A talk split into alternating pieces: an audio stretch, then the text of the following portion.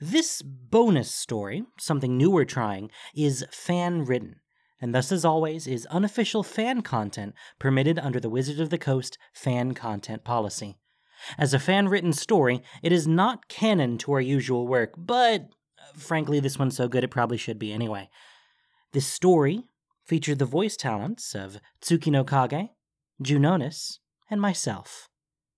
And now, Voice of All presents Interview with a Devil by Andrew Weisel.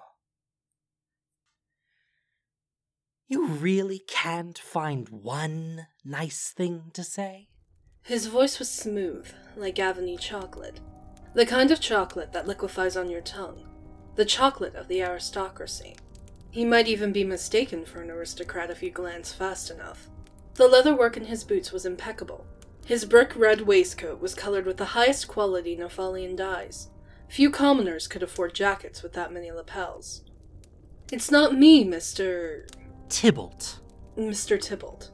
Just Tybalt. Chocolate turned to acid. As I was saying, Tybalt, it's not me without the nice things to say.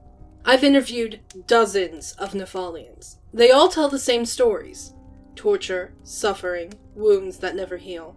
Oh, that's all just hearsay. So you're denying such allegations?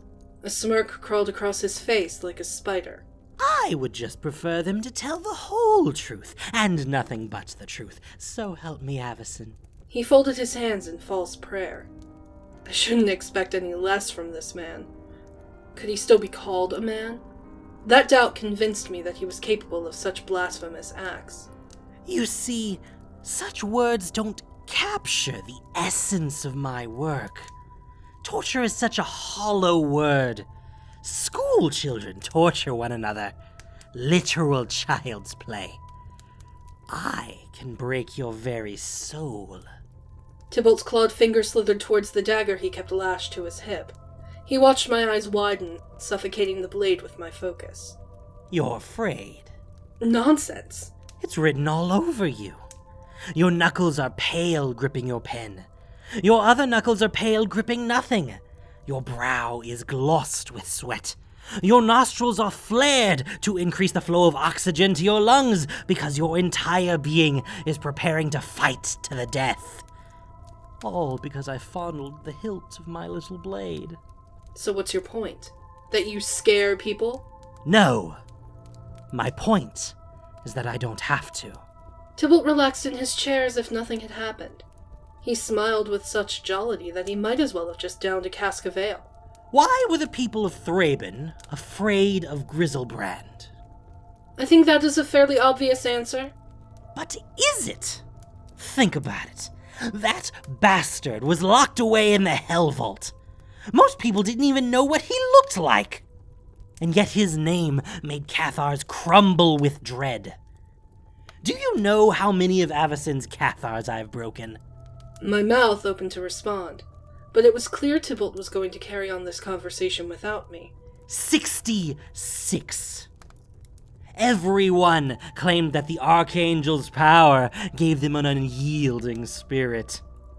Their minds and hearts were tatters when I finished with them. My face spoke for my soul. You think me a monster? Yes, Tybalt, I do. Not monster enough. Excuse me? Where is the fear inside you? You tremble, yet you speak my name as if I was merely a butcher of swine. You are a swine of a butcher. And now you mock! Do you know what true horror is? It is a prison that people lock themselves away in, willingly throwing away the key. I don't scare people, they scare themselves. The fear wells up in their hearts and erupts in a chorus of screams. I free them from their shackles so that they may gaze upon the darkest corners of their souls. I am a liberator. Your victims are hardly what I'd call liberated. They cower in the shadows, still shackled by the very fear you claim to eradicate. Tybalt rose to his feet, pacing around as he whipped himself into a frenzy. Oh, how very wrong you are. Go into town. People still won't voice Griselbrand's name. The demon is dead, yet he still wields power over the weak. I seek to erase Griselbrand from their sheepish hearts. They shall no longer be brought to tears by the beasts of the night. No, they should cast out their fears so that I may take their place. He was practically prancing around the room now, coattails aflutter as he twirled and leaped in glee. The fact that you speak my name is evidence that I am not yet finished my great work. So long as my name tickles the fleshy tongues of the townsfolk, I will not be finished.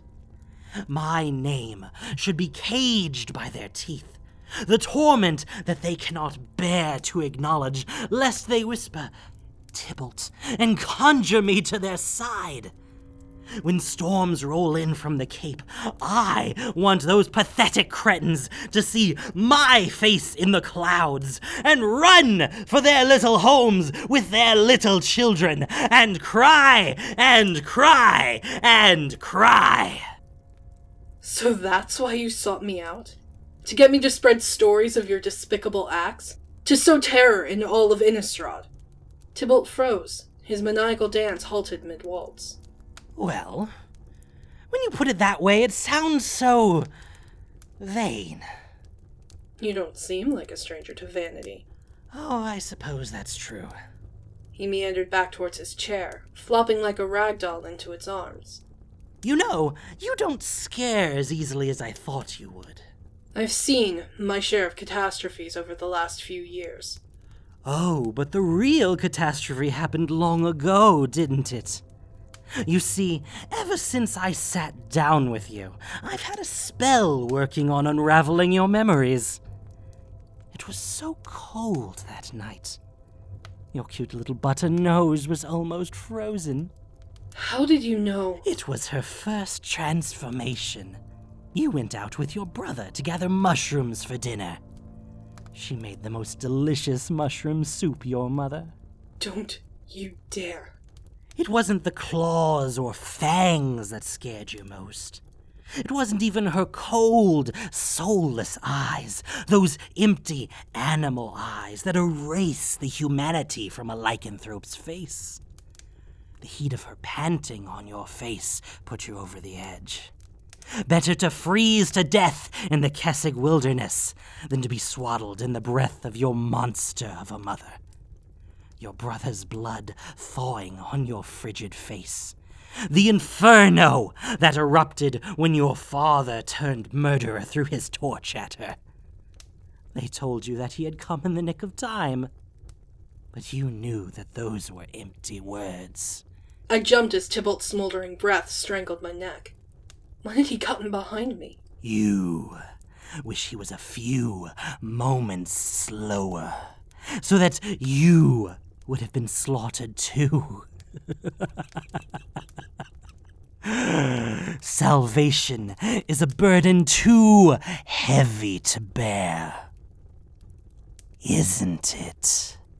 His nails plowed my skin. Trickles of blood boiled on my skin. I opened my mouth to scream, but only summoned silence. My feet were burning. I writhed, but his lithe fingers held me down like iron manacles. The heat welled up inside me, threatening to drown me if I dared take a breath. And then it was over.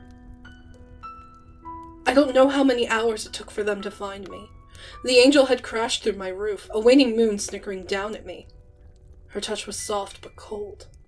I was drenched with sweat. An inquisitor knelt beside the angel, silver armor glittering in the night. You are lucky to be alive. I've heard this Tybalt fellow can be quite brutal. The angel cast a healing spell over my wounds, the convalescence warming my skin. The sensation was maddening. My screeches informed the Inquisitor just how wrong he was. I had met the fiend blooded, and I had been broken.